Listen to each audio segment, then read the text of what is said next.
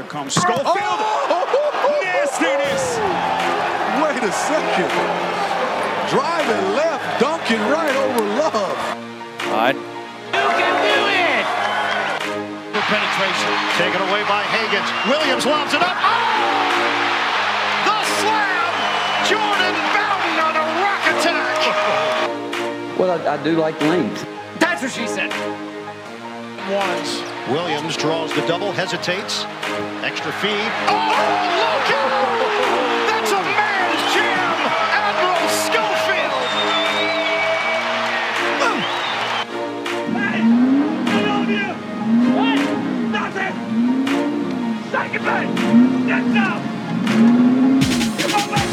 Good morning, afternoon, evening, brunch time, lunchtime, beautiful weather week in Knoxville, Tennessee time, except for that rainstorm time. But that's okay because April showers bring May flowers time.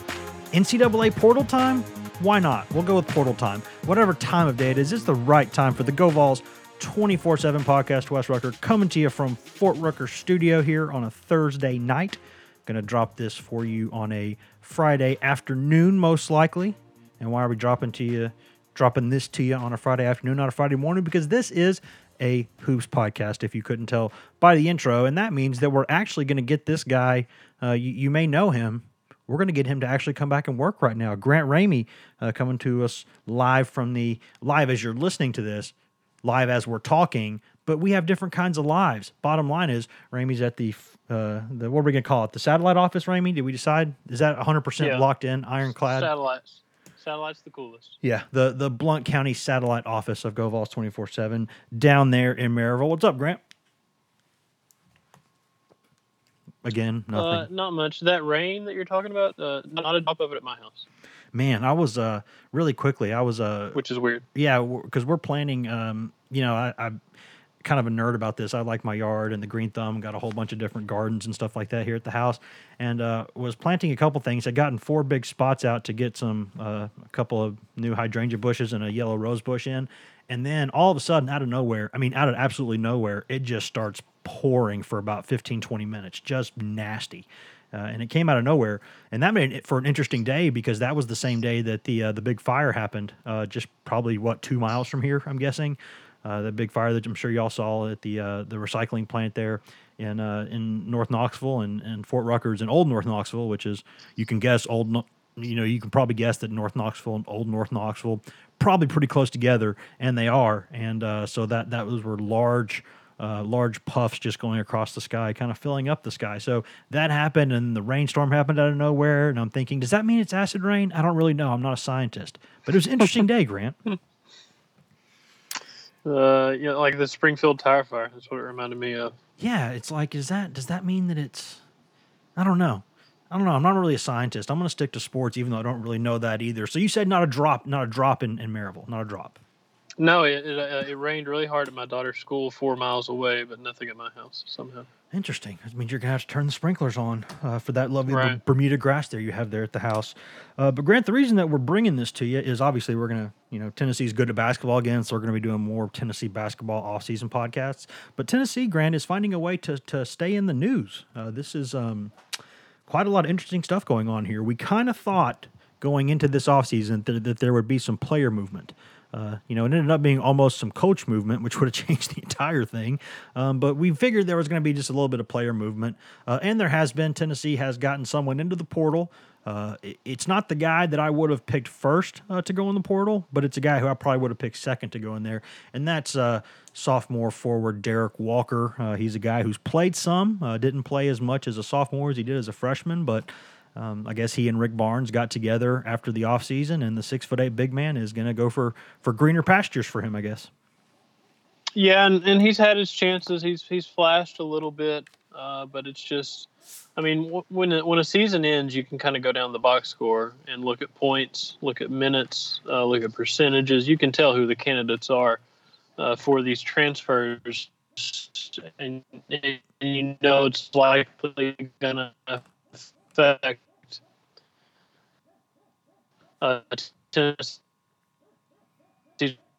roster just because of the, the numbers in college basketball and how much it grows every year.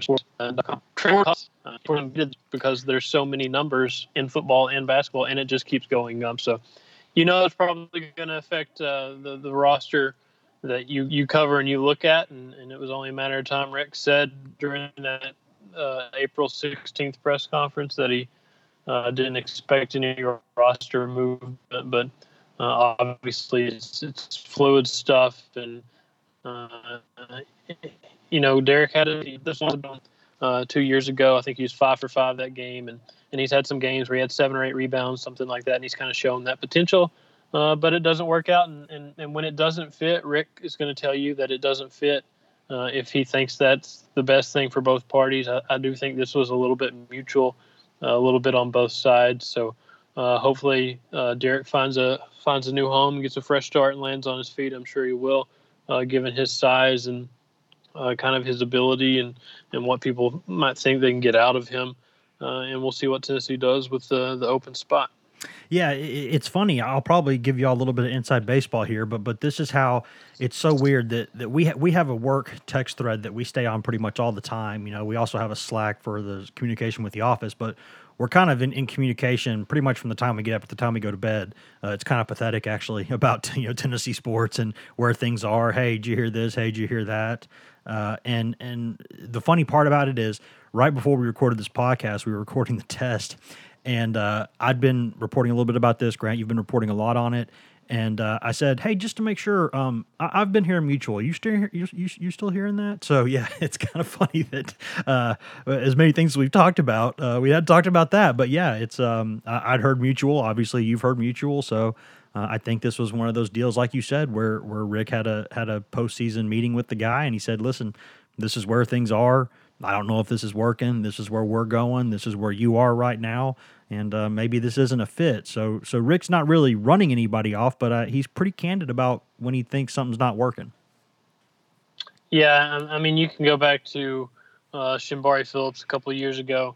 Uh, that wasn't working, and I think Shembari was more productive uh, to that point in his career than than Derrick Walker has been through two years.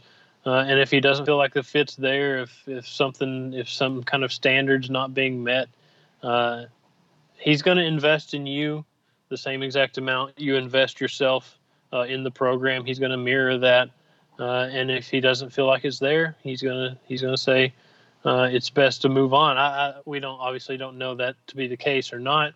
Uh, it's just based on you know kind of the, the gossip and what you hear this time of year.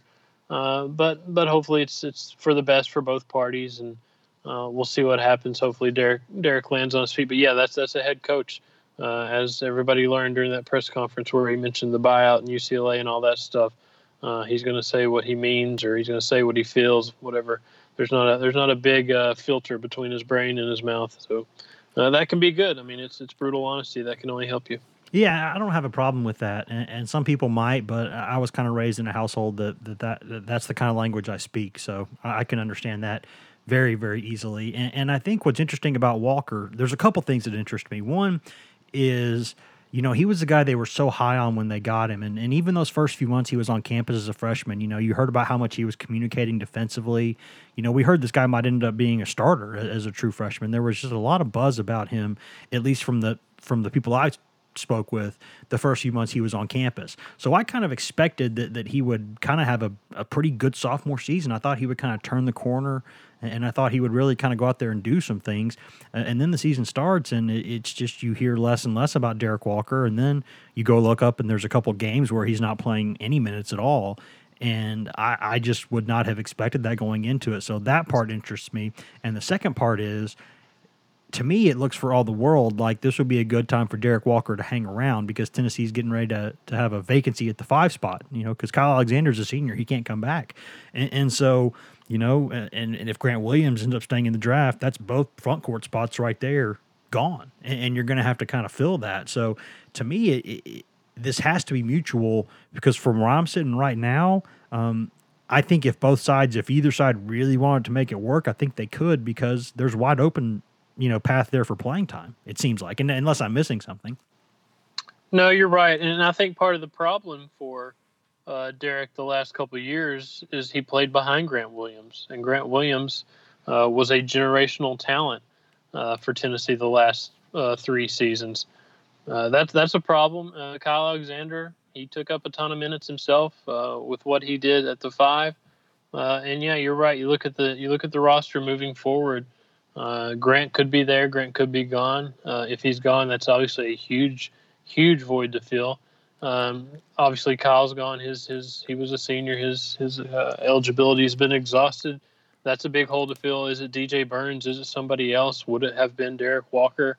Uh, maybe, but it just wasn't there. I mean, uh, when you average what what he averaged this year, 0.8 points per game and yep. Uh, 1.1 rebound. He played like 5.3 minutes per game, something like that. Uh, if if you have potential uh, you're going to do more than that, even if you're playing behind Grant Williams and, and somebody like Kyle Alexander, because Tennessee had depth. Uh, obviously, the last couple of seasons they had numbers, but they didn't have the best competitive depth yep. uh, in the country in terms of people coming off the bench like Derrick Walker uh, and the team not skipping a beat. Sometimes when they went to the bench, obviously uh, there were struggles there, but uh, yeah, if if either side wanted it to work, you would you would like you said you would think he would still be there trying to make it work. But uh, here they sit with, with him in the portal and uh, all but gone, depending on you know where he's where he lands. And it again goes to show how much you, you can't really take just for granted, or, or you can't just assume that because coaches think one thing going into, let's say, the first couple months of players there. Because I've seen, a, you know, the first summer that a player enrolls, whether it's football, basketball, baseball, sometimes you'll hear the coaches go, "Oh man, this kid's going to be good." this kid's going to be really good. And then it turns out that a few months later, they're thinking, oh, God, I, I might have been wrong about that.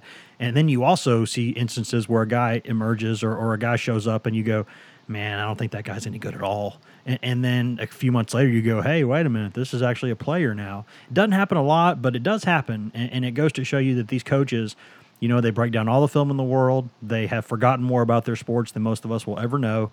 Um, but that sometimes you think something's going to happen and it just doesn't happen and, and, that is just the way it goes because there's no way to get 100% of these evals right. And something with Derrick Walker, they thought they had, uh, even the first few months he was there. And then it ended up being it just wasn't the case. Maybe he there was something that he didn't turn the corner. Maybe it was that they thought he could develop more offensively. Maybe they thought he needed to work harder in practice. I don't know what it was exactly. I have suspicions, but the bottom line is, I mean, I, I heard a lot of good things about this kid his first year on campus, and then it just something just changed in, in this offseason, it felt like. Yeah, and, and sometimes, yeah, you're right. As it, as it progresses, as time goes by, you can kind of tell what fits and what doesn't fit. Uh, and over over the last couple of years, honestly, I've kept an eye on Jalen Johnson, kind of trying to decide if he's going to stick around, if he's going to leave based on just based on numbers and, and the opportunities he gets and, and the, the, stats he's put up. Uh, Zach Kent's obviously the same situation, uh, wondering what he can do after two years. We haven't seen him since basically the preseason uh, of his freshman year. So that was what, November 2017. So it's been a while. And, and you kind of have these guys in mind uh, as you watch their careers play out. Are they going to stick around or are they going to leave? Because obviously uh, it's becoming such a popular move if, if you're not getting your minutes if it doesn't feel like it's a good fit. Uh, just throw your name in the portal and, and go see what's next. And uh, I mean, every you know, North Carolina's grabbing kids from William and Mary, and Kentucky's getting the kid from Bucknell, and uh, it's just kind of all over the place. So I, I don't think it speaks poorly uh, to Derrick Walker oh, or to anybody else that's in that kind of situation. Uh, if it doesn't fit, you, you, you have a limited time, a very limited time, a very brief window in college basketball to prove yourself, uh, to show what you can do uh, for whatever the next level is in your basketball career. So uh, go out there and find it, and, and, hopefully it works out for him. Yeah, and I'll, I'll be. I think I should touch on that too because I, I am glad you said that because I, I I think highly of Derrick Walker. Uh, I think he could be a nice player. Uh, I've enjoyed every encounter I've had with him. Uh, I'll be honest with you. There were times where when we have those open locker room settings, I would go talk to Derrick Walker because I knew that whether it was good, bad, indifferent, whatever it was, I knew Derrick Walker would give me a straight answer. I knew that he would tell me Right. because he's a smart kid. He knows the game of basketball, and he's you know he's always a really good defensive communicator. There's a lot of strengths to his game, so he can go there and he can kind of break down the way things go sometimes. And and sometimes when all the camera crews are sitting there two seconds or two or two inches away from you know Admiral's face and Grant's face and Kyle's and Jordan's, I just kind of wander over there and and talk to Derrick because it was easier to, and because I knew I could get good stuff. So I mean that that's that's what I think of Derrick Walker. I think he's a guy who uh, I respect uh, his ability. I respect um, his knowledge of the game, and I think he's a guy who who could go and do something somewhere. Uh, but this is leaving a big hole uh, in Tennessee's roster, and we'll get to that in a second. Um, but the one thing that I really wanted to mention too is that it, you mentioned the thing about the the small windows here, and, and I think what's funny is. Jalen Johnson is doing something that probably 20 years ago or even 10 years ago was the norm. But because we keep looking at it like, man, why is that kid still here? Man, what a good character kid he is. Man, I mean, it's like we're like anointing him because he's doing the thing that everybody used to do years ago, which was kind of, you know, not be patient necessarily, but but but wait your turn, get your reps in, practice hard, and then when you're ready, go step up and do something. And, and so this is what people used to do all the time. And, and now it happens so infrequently that Jalen Johnson's doing it, and we almost wonder, like, what's he doing? Wow. You know, it just it, it's funny how things change. Yeah, and it, it's like when you look at it, it's like there's a there's a point of no return or something. Like, okay, he's been here two years, he's starting his third year. Uh, if he's going to transfer, it feels like he already would have done it by now. Uh, and you're right when you're talking about you know a, a generation ago or whatever. Uh, I mean, Tee Martin uh, sat on the bench for three years and Never would have happened now. Never would right, have happened. n- right. Never, never. No, I mean, just look at the the transfer quarterback market now uh, in college football. Not only quarterbacks, every position, just like basketball.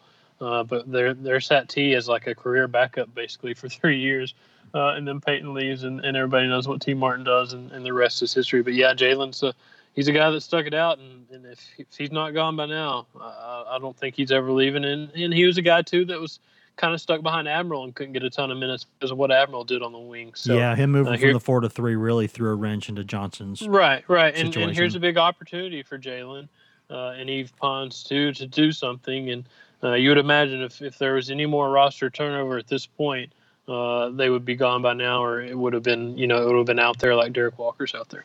Yeah, and, and we should mention now that that this leaves, and we we got to segue into this because th- this is the topic now. It's like, hey, Derrick Walker, you know, thanks for what you did. You helped bring Tennessee basketball back. Good job, but uh, he's going to be gone now, most likely. So, uh, not that the portal always indicates a point of no return. Sometimes things work out differently than you expect, but I think we can guess that he's probably going to stick with it and go. So you look at it now and you go, wow, that takes a, a big hole that was already there in the post and just kind of you can drive a truck through it now.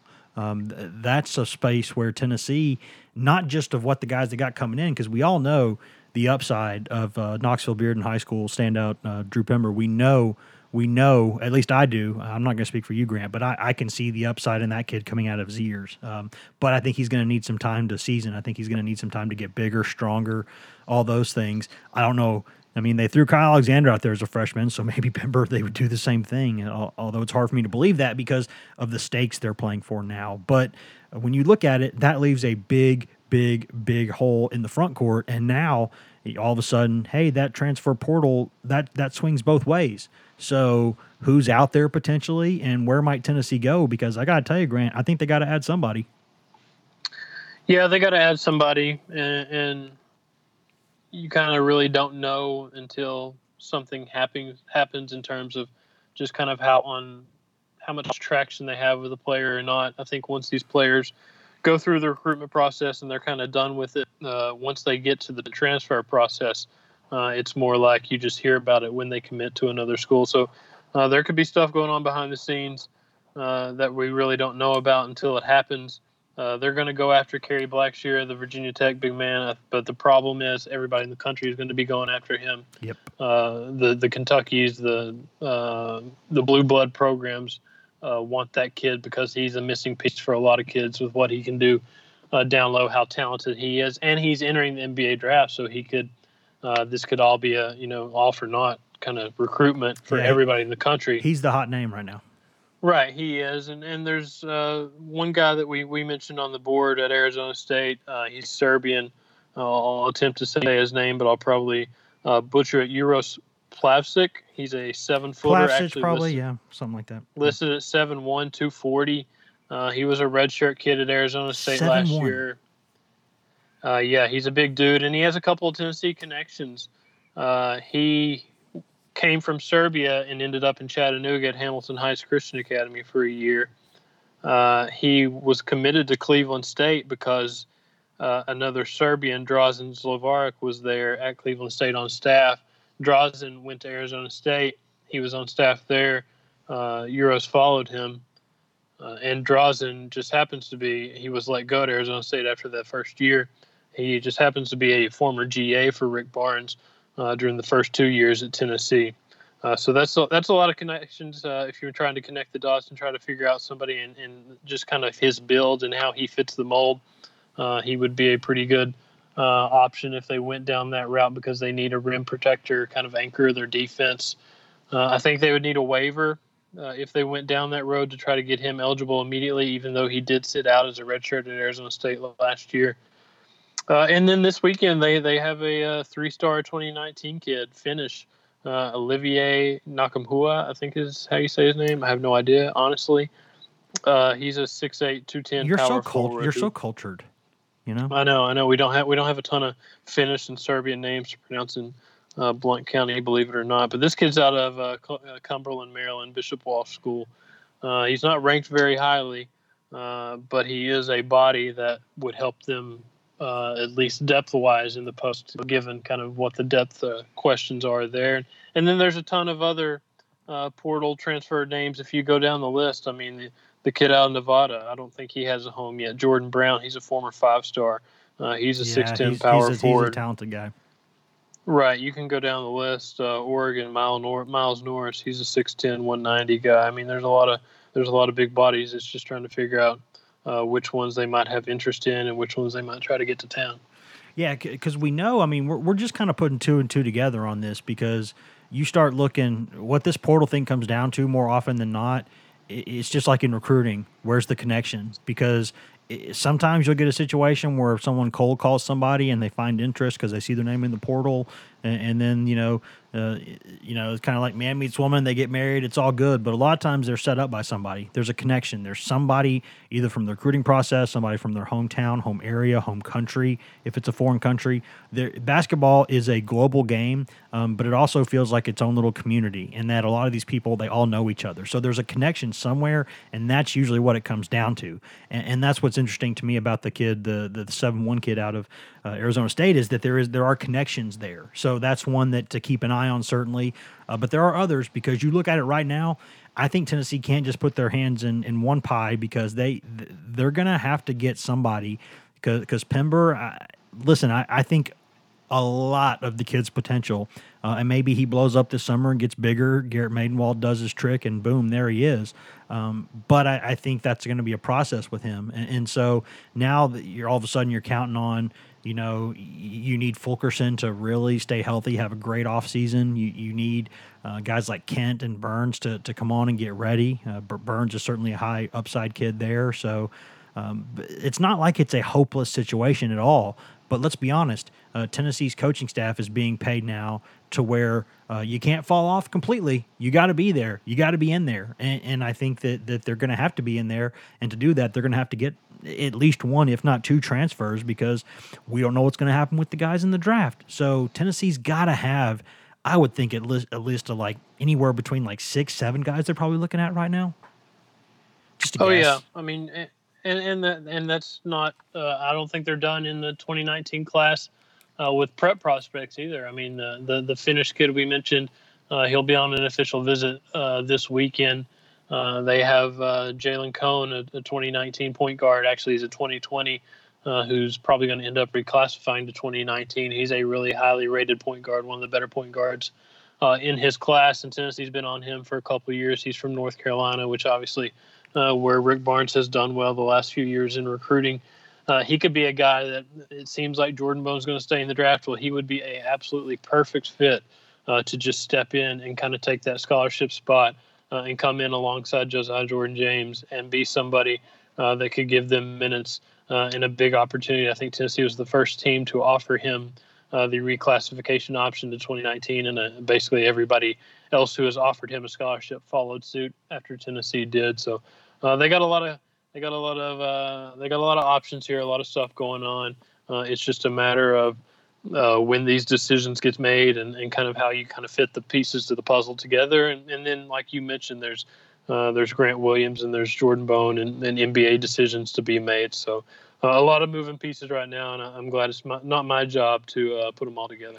Yeah, that's got to be a stressful situation for the staff to to put all that. I mean, that's why they get paid the money they get paid. Part of the reason, but it, it's still fascinating because there are so many there are so many moving pieces here. There are so many guys who you know, if this happens, then that happens. Well, if this happens, then that happens. And, you know, it's funny, you sit there and you know, Tennessee's looking at big men, which everybody expected, but they're also looking at a couple point guards, which means that you know they're you know it because I've talked to them. You know they're Tennessee fans saying, "Why didn't you take Ques Glover? Why didn't you take Ques Glover? He's the kid who played with Drew Pember at, at Knoxville Bearden High School, uh, and he is going to Florida. And you know, uh, he was just begging for a Tennessee offer for weeks and months, basically, but it didn't come. Florida offered, so he took it.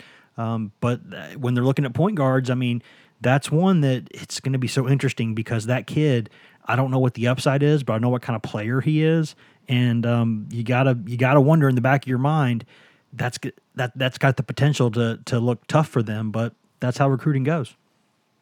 Yeah, I mean they did their homework on him and, and they watched him, and they loved him as a kid. Uh, right, and and I think it worked out well for him because I'm, if I'm not mistaken, his dad uh, I don't know if it was his dad and his mom both, but I think it was his dad was a Florida fan, so uh, that worked out, and and he found a landing spot. And it's tough. It's tough for local kids uh, because you want to. Uh, you obviously have to evaluate them. You don't want kids leaving your backyard if, if you think there's somebody that would fit well in your program. Uh, but it's also hard because sometimes you evaluate them and, and you think they don't fit.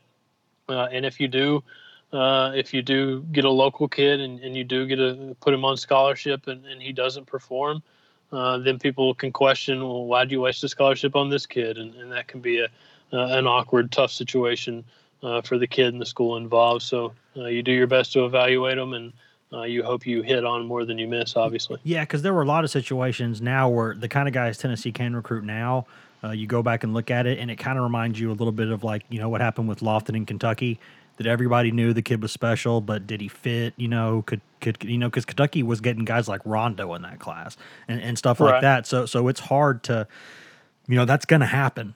Um, but I know that the kid got his hopes up when he saw that Bone was declaring for the draft, and he thought mm, this might be the window, and it just didn't. It just didn't happen. But uh, it's interesting because um, that that's done. He's gone. You got to find other people now. And I know Pember wanted to play with his boy too, because I mean, I think the kid, the, the the Glover kid, basically is at Pember's house all the time, and and they're right. they're basically brothers. So yeah, I mean, but but that's how it goes. And um, the one final point before we talk about these draft invites is you you talked about.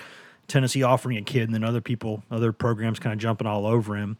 When you look at what Tennessee did and some of those uh, evals they had on their current roster, and you look at some of the guys they were taking, uh, three star guys, not very heralded guys.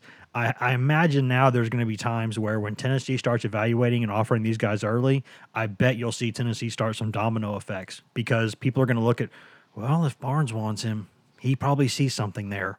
Uh, because that's the way it goes in recruiting. It's a copycat kind of situation, and you look at it and you go, well, and obviously, he developed those other guys well, so he sees something here. So I, I imagine that, that Tennessee's going to be one of those places now that if Tennessee gives a kid an early offer, I think you're going to see a lot of people kind of turn their heads and give that kid another look.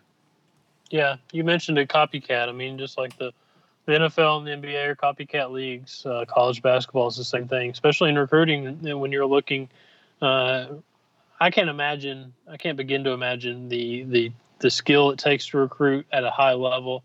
Uh, the the competitiveness that comes with recruiting, uh, and just how tough it is. With, uh, I mean, a, a, kid's got four different staffs coming in to see him the same night, uh, and you're trying to kind of stand out and separate yourself. I can imagine uh, trying to trying to be successful in that kind of a competitive an environment that that's and Lanier and Lanier helped Rick a lot there. Oh yeah, oh yeah, a ton, and and Kim English will help him too, and all that yep. stuff. But but still, yeah, you, you're you're right. As much player development as there's been at Tennessee, uh, the last three seasons, and it's been as much there as anywhere in the country. They're definitely going to offer, start offering kids, uh, and other people are going to take notice and, and probably change the way uh, they they approach those recruitments just based on uh, Tennessee and, and, kind of how they're approaching it. And I think we, we do need to mention because we were talking about this just a second ago. Um, you know how it's tough to make a decision based on this or based on that. Well, when you've got the kind of moving pieces, because in football, you know, if a guy maybe surprises you and goes to the draft or something happens, you're losing one of 85 guys. Uh, in basketball, you're losing one of 13 guys if something like that happens. So when you have to kind of keep guys, it's like we don't have a spot now, but we're going to keep recruiting him just in case. You know, it, it's tricky because what if a kid then wants to commit and you have to say, well, no, hold on a little bit here, give us a sec, we got to work something out. You're walking a tightrope. I mean, it, it's kind of like tap dancing on a razor blade. I mean, it's just impossible to do, um, but that's what you got to do. And right now, if you're Tennessee, you've got two guys that are now officially um, because of the the way the new NBA combine uh, combine invite you know situation goes and the new NBA rules. Uh, Tennessee's got three guys going to the combine. Schofield, Bone, and Williams are all uh, officially invited to the NBA combine. And because Williams and Bone were invited, Grant, uh, explain that rule change. Yeah, that's that's a big deal. Uh, when you get that draft invite, and this is assuming I'm not an idiot and have read everything online correctly, uh, which is a pretty big assumption to make uh, you can stay in the draft all the way through the completion of the actual draft. Uh, and if you're not picked, you have until 5 p.m. the following Monday to let your school know that you're coming back, uh, which is pretty huge. Uh, that that is a that's a game changer for somebody like Grant Williams. Uh, he doesn't have to declare one way or the other uh, for sure before the draft. He can go all the way through the process, complete the draft. if he doesn't get picked, uh, he can uh, 5 p.m. Monday. He can decide if he wants to come back, and it, and it's huge for Jordan Bone too because he hasn't been on mock drafts, and everybody's wondering what he wants to do, why he's doing this, why everybody's talking about how he wants to stay in the draft. Uh, well, maybe this is why getting that draft combine invite. That's huge. Uh, Tennessee has three of them. I think there's only 60 something invites that go out every year. So that, that's a that's, that says a huge, huge statement uh, for the what what Tennessee basketball is right now and how far it's come.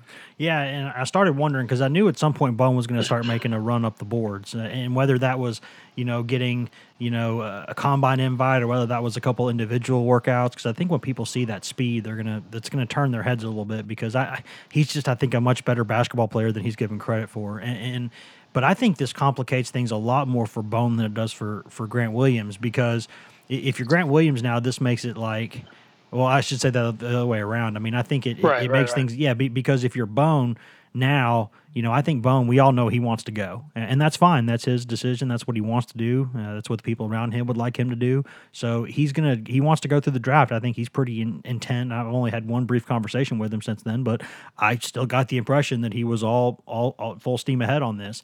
So he can go through, and if he gets picked in the second round, whatever, he'll, he'll go and he'll go, you know, go work out and try to make the team and all that. But for Grant Williams, you know that you're going to get picked somewhere. You know there's not going to be whatever it is, 60 something picks, and, and Grant Williams will not be there. You know that's not going to happen. So if you're Grant Williams, you still have to make that decision pretty quickly because, you know, he, he's not going to go through the entire thing. And he's a guy who, if he came back, he'd be okay with that, I think. So that makes it tough for him because – now that speeds up his process because he he's got to you know if he kind of went through and he got picked in the second round you know you might go ugh you know it would have been better just to not get in the thing and and I think that complicates it for him. Yeah, and and surely uh, I'm sure he'll work out for a number of teams uh, before the combine. I'm sure uh, once he gets through the combine, I believe the dates are May 15th through the 18th, if I'm not mistaken, something along those lines Sounds in right. Chicago. Sounds right. Uh, surely by then he'll have enough feedback for these teams to let him know, you know, hey man, you're a first round pick, stay in the draft, or you're probably uh, at best a very late first round pick, probably more likely a second round pick. Uh, and hopefully he'll have enough feedback to where he can make the best possible decision uh, for him. For every everything that's out there and, and what people are talking about, it sounds like he wants a first round grade uh, for him to stay in it, but you never know until uh, you're there and, and, and, and, the feedback is what it is. If it's a late first round, Uh, it's going to be a big gamble uh, because you could get picked. You only need, obviously, you only need one team to believe in you and believe in your upside and potential, uh, or you could slip to the second round, which is obviously uh, not what anybody would want. So Non-guaranteed we'll see what contract. happens. Yeah, all that. Right, right, right. It, it changed a lot of things in terms of money, guaranteed money, and, and all that stuff. So uh, it's I, I don't I don't envy these guys that have to make these huge uh, career decisions at such a young age. Uh, but we'll see what happens. Yeah, and it almost makes you feel for guys like Williams more because I, and again, I don't want to characterize anything or, or make too many assumptions here, but I get the, uh, I've gotten the impression throughout this process that Grant Williams is more okay with coming back than Bone would be, and not that's that's not to say that Bone would just be mortified if he had to come back. Uh, I think he'd be fine with that, but I think his clear preference is he would like to go. And I think Grant Williams, you even saw it in the way that he talked to people at, at his kind of you know potentially quasi farewell presser there when he said, "I'm I'm exploring." And I think he means that. I think he kind of meant exactly what he said. I think he's a guy who is going to be in a situation where he's. It, I, I don't envy that because you got to make a really tough decision, and there are so many factors that go into that. I. I, I almost envy guys like Bone who have it very determined in their mind that this is what they're going to do and you know that that to me that simplifies it a little bit because you can have more conviction in something whereas if you're grant williams you're sitting there almost flipping a coin no matter what you do because i know there's a lot of people in their mock drafts who are moving him up the board and up the board and up the board.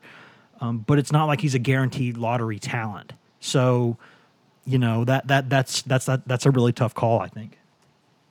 Yeah, and, and it's it's hard to have conviction when you're so all over the place. I mean, some people uh, you look it up and he's as high as number 17 overall uh, in their mock drafts, and you look at other people and he's as low as 38, 45, whatever, uh, mid to mid second round to late second round. Uh, so that's another thing that makes it so tough. And and he's a guy obviously that's invested in this program. This this whole rebuilding of the Tennessee basketball program.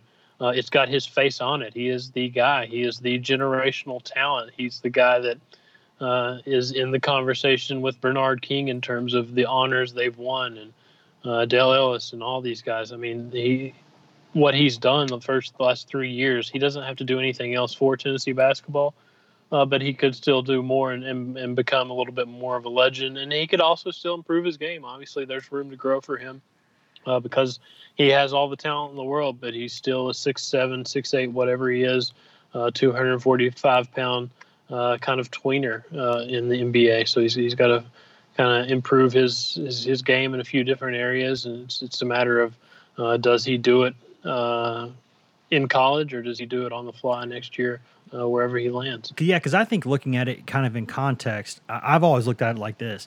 I don't think he, I don't think there's ever going to be someone who's maybe better than Bernard King was at Tennessee. Uh, I, I think that's going to be a rarefied air that that's tough. But the thing is, you've also got Ernie Grunfeld in there, who is borderline top 10 SEC player of all time, uh, if you talk to some people. And they were both there at the same time. So, but I think anything below at least, you know, at least below Bernard um, and maybe below Grunfeld, maybe not. But, you know, he comes back and he cuts down some nets then he gets in the conversation with maybe anybody except for Bernard King who's ever played in this program. And that is the kind of thing that some kids it means a lot to, some it doesn't. I think it means something to Grant Williams. Uh, he came to Tennessee to cut down nets. He's told me that since he was a you know chubby freshman at Tennessee. He said, "I came here to win championships. Uh, that's what I came here to do." And he's got one of them, but he doesn't have a Final Four bid and he doesn't have an SEC tournament championship. He doesn't have a national championship. So a lot of the goals that he set out to have at Tennessee are still out there on the table, and I think that does mean something to him. So, and I'm not saying it doesn't mean anything to Bone, but I know it means something to Grant Williams. And so that is something that's just going to weigh on his mind for a long time. And I don't know if there's, I, I, again, I'll, I'll say it one more time. I just I don't envy the, the decision he's got to make. No, and and uh, I don't I don't envy Tennessee having to uh, kind of sit here and deal with the uh, the back and forth for the next few weeks, trying to decide uh, what's going to happen here. Because if if Grant's back, uh, they'll probably be a top ten team, and if Grant's gone, they'll probably be a fringe top twenty five team. Uh, so there's there's a lot of there's a there's a lot of movement here. Uh, coming down the line one way or the other with, with whatever decision gets made. We're agreeing way too much in this podcast. Will you, will you say something about the Cubs that can irritate me or something? This is there's not a lot of point counterpoint Um, going on here. They're the worst, just in general. Yeah, they're not the worst. How about that? Yeah, see, we just disagreed. That's nice. Before we get out of here, Grant, we do need to mention this also. Um, we're not going to spend too much time on it because uh, y- a lot of people are tired of hearing this and they say the point's been made. Um, but I would respectfully disagree only to the extent that I do think this is newsworthy. Uh, that the Los Angeles Times came out with another report, again, banking heavily on anonymous sources uh, that, that said a lot of those things that Rick Barnes uh, said about that uh, athletic story that Rick Barnes came out and said they were not true. Well, it almost seemed like uh, the, the UCLA people were doubling down uh, in this story by the beat writer out there um, who, who got some things right, got some things wrong during the search for Rick Barnes or search for to replace uh, the coach there at UCLA. Um, but he he says that I mean this is all anonymously sourced, but there's a lot of different sources on this, and they are insisting that Rick Barnes had an offer, he agreed to it, uh, and that UCLA was going to pay the buyout and that then he came back and Rick Barnes tried to lobby for more money, and they basically said screw it then, and then he tried to bail out and get the original offer, and they said no, and they'd moved on. So this was uh, again anonymously sourced grant, but this was some pretty, um, pretty, pretty, pretty going after it kind of stuff here. Yeah, and, and the problem is Rick Rick Barnes is going to have his version of the story, uh, and UCLA is going to have its version of the story.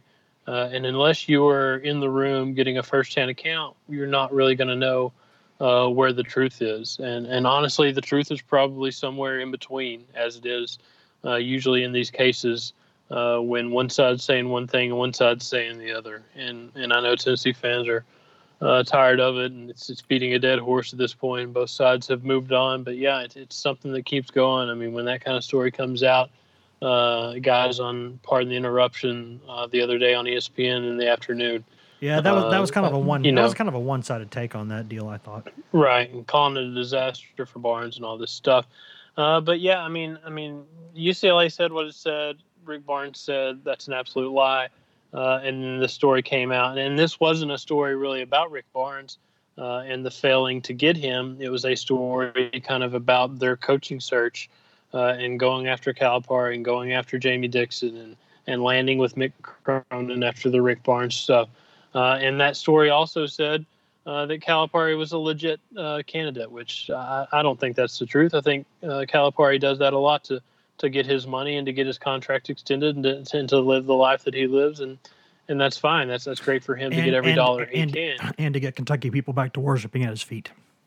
Right, and but uh, that doesn't make me believe that he would legitimately want the UCLA job, given what he gets at Kentucky.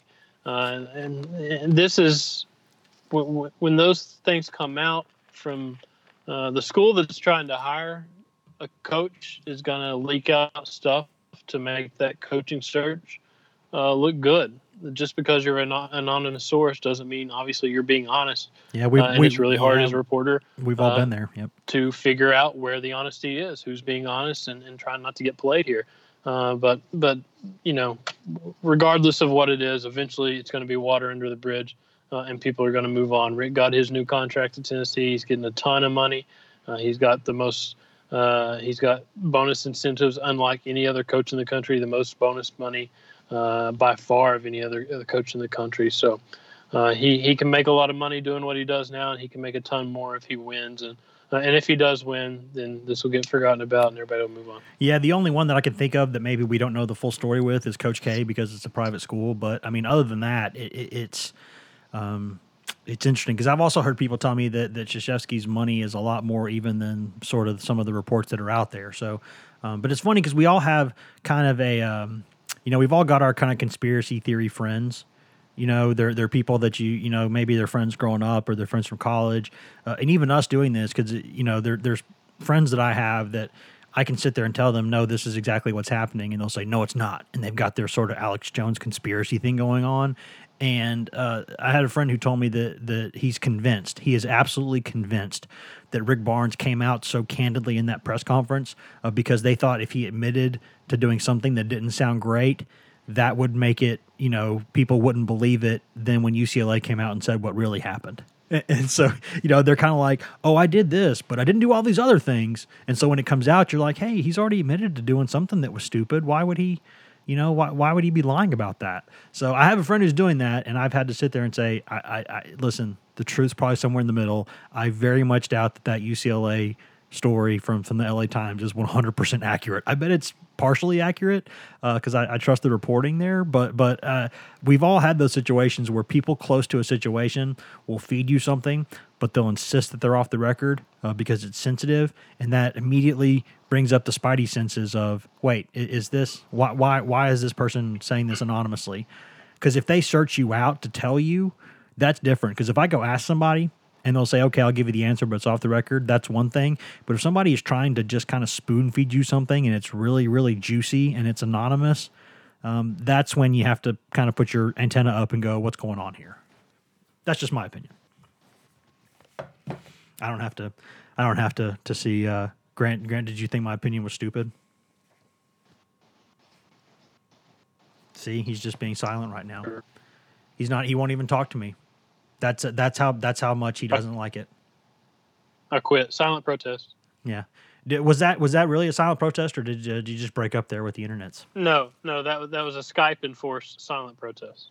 Yeah, but I mean, so so you you get what I'm saying though when I say that, that it's that it's, you know, it's times when you're sourcing something anonymously. If somebody just offers it to you, you got to wonder where it's coming from. I think. Yeah, if it's if it seems too good to be true, it's probably too good to be true for a reason.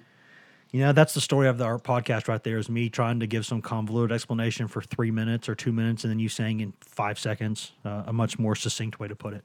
I think that's I'm, probably. I'm a I'm a I'm a big talker. I like to use a lot of words. Uh, very emotional. I like to express a lot of emotion. you emote. Uh, all that stuff.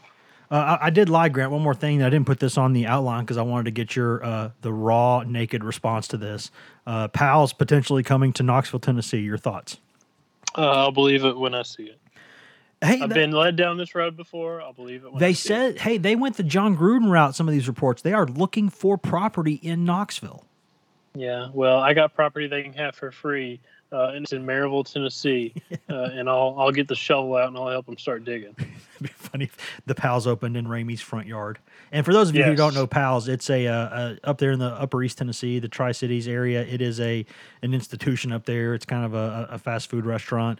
Good burgers, fries, uh, good hot dogs, pretty much good everything. And uh, the Tennessee basketball team is a big fan of Pal's too. Uh, Fulkerson's gotten them down that train. So, and I think you know Ramey's talked to some of the guys about Pal's too. And I wonder if this is part of Rick Barnes' contract. Uh, maybe uh, he he got some stuff written in there for private airplanes and all that stuff. Uh, maybe he got stuff written in there for uh, fast food because they have good chili and, and Rick loves chili. He loves chili and hot dogs and Carolina style barbecue and sauce. they have they have great hot dogs with chili. So let's go. and if they start putting, if they start serving Cheerwine in uh, in Pal's, uh, that's gonna It's over. that that's gonna say, okay, now I know exactly where this is coming from. It's it's over. Vince Carter gift. It's over. it's over. You got anything else, Grant? I got nothing. Oh, then I'll excuse you out of here and I'll get us out of here. Thanks, buddy. See you. Grant Ramey, ladies and gentlemen, scholar, gentleman. Actually, probably neither one of those things, but that's okay. He's ours. You know, it's like he's flawed, but you know we'll take him. They, they, they come as they come, and and that's how we get Ramey. So that's how we're gonna that's how we're gonna take him. Thanks for listening, guys. As always, uh, we appreciate you listening. We never take it for granted. I know that we make jokes and we say things all the time, but I'm telling you, in all sincerity, we love y'all listening. We love y'all being a part of the website. And if you want to keep being a part of the website, you can do that at govols247.com. We got a lot of stuff out there for free people. A lot of people, a lot of stuff out there for, for the freeloaders, a lot of stuff out there for even more stuff for our VIP subscribers. Uh, but if you want to do that, you can do that. We encourage you to do that. We got a, a good deal right now on uh, 30% off of annual subscriptions, which is really, really, really, really good. Really times infinity good really, really, really times infinity good. If you want to get us on social media, you can do that also. I'm Wes Rucker 24 7 on Twitter. Grant Ramey is Grant Ramey on Twitter. Uh, you can get Ryan Callahan at Ryan Callahan 24 7 on Twitter. And Patrick Brown is P Brown 24 7 on Twitter. You can also get us right there, uh, all of us without our uh, personal stuff, just the news, just the facts. You can get that at twitter.com slash govols247, or you can get that at facebook.com slash govols247. We got a lot of good stuff there, and we hope that you uh, we hope that you like it. Go check it out. But the biggest thing we want you to do is go to govols247.com. 30% off annual subscriptions uh, right now. And, and if you tell us that you came by the podcast it will um, it'll actually change nothing. It'll still just be 30% off. But we appreciate you listening. So there is that. Thanks, guys. See y'all next week.